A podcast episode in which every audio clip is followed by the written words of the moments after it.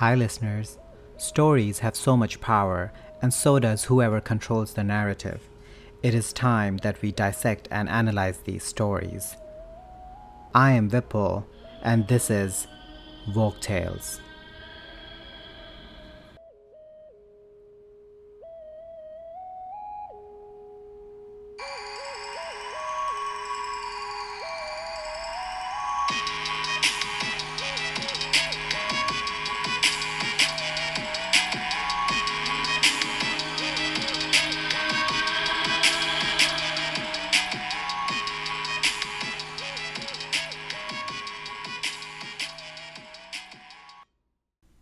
Hi, everyone. Christmas, that magical time of year. Crackling log fires, freshly fallen snow, twinkling lights, and murderous monster cats. Krampus isn't the only Christmas monster. This is a story of Yule Cat. But don't be fooled. It may be fluffy. The Yule Cat is no cuddly creature. Called the Jólakötturinn from the Icelandic word of Yule and Katush, this creepy kitty prowls the streets looking for its prey, anyone who has not received new clothes by Christmas. But Iceland has no wild, large, predatory cat species. So why does this creature take on a feline appearance? And why do these monstrous fashion critics only attack people with old clothes? To find out, let's take a look at Icelandic mythology, the importance of storytelling, and wool production. Also, mudafloofs. On that note, it's story time. With glowing eyes and sharp whiskers, the Yule Cat towers over houses as it prowls the snowy streets, hunting people rather than mice. The Yule Cat's favorite prey is children. The giant feline lurks along snowy streets and countrysides, checking in windows to see which children received new clothes for Christmas. If the Yule Cat spots anyone with frayed or torn clothing, he eats them.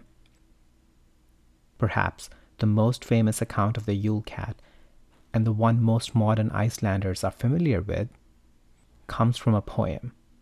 From the book Christmas is Coming, first published in 1932, but translated to English for the first time in 2015 the author writes He opened his glaring eyes wide, the two of them glowing bright.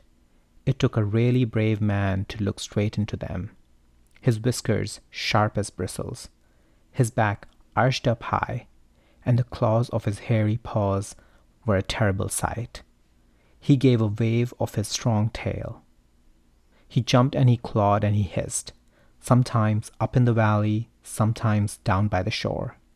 He roamed at large, hungry and evil, in the freezing Yule snow. In every home, people shuddered at his name. If one heard a pitiful meow,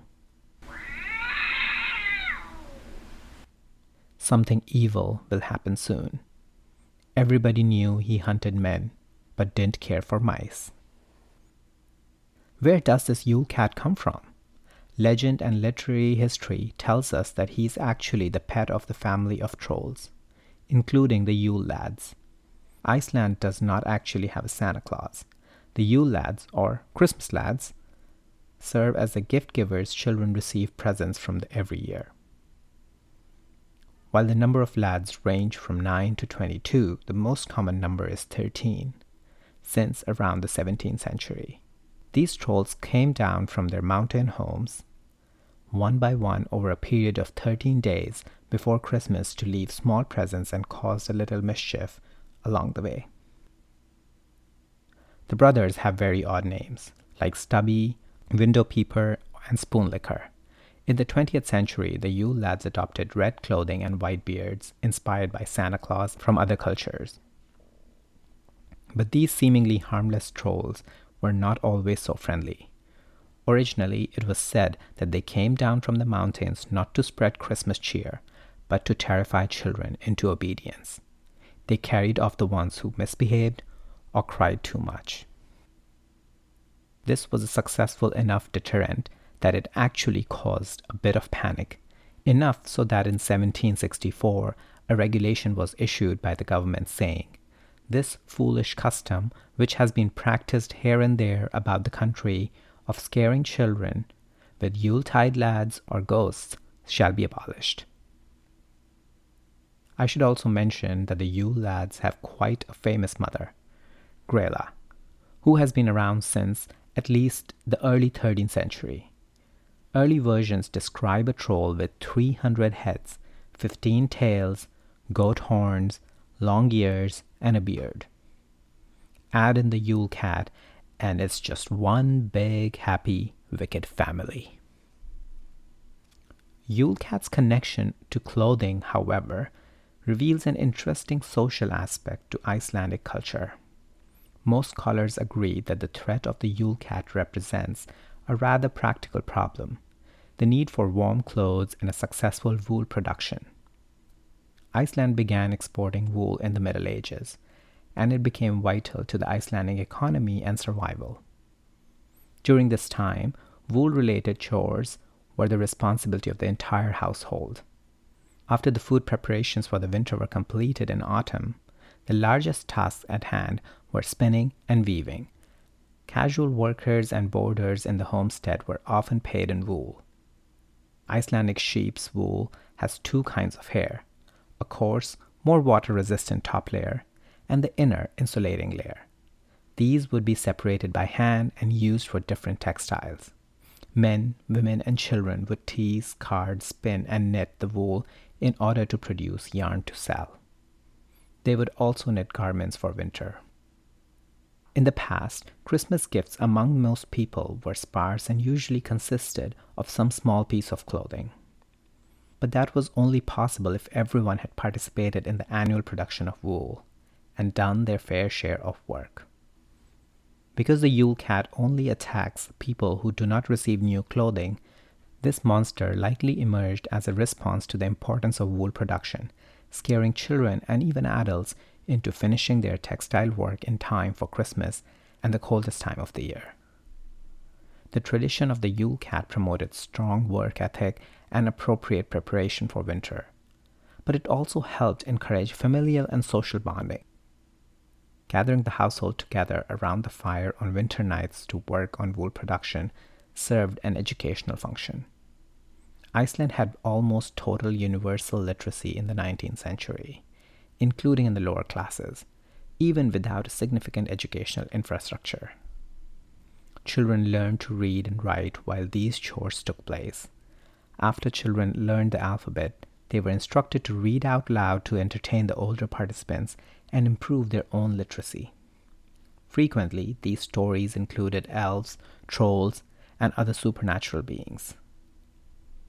What was once a ferocious warning against laziness is now just a quirky part of Iceland's Yule traditions.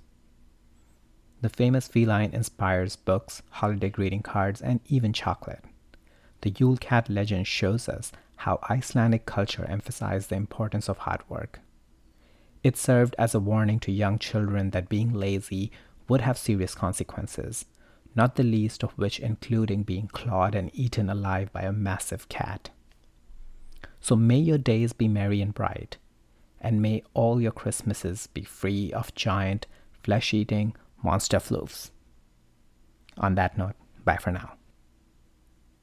Let me know your thoughts on the story and our discussion by emailing me on woketalespodcast at gmail.com or through social media at woketalespodcast on Instagram and woketalespod on Twitter.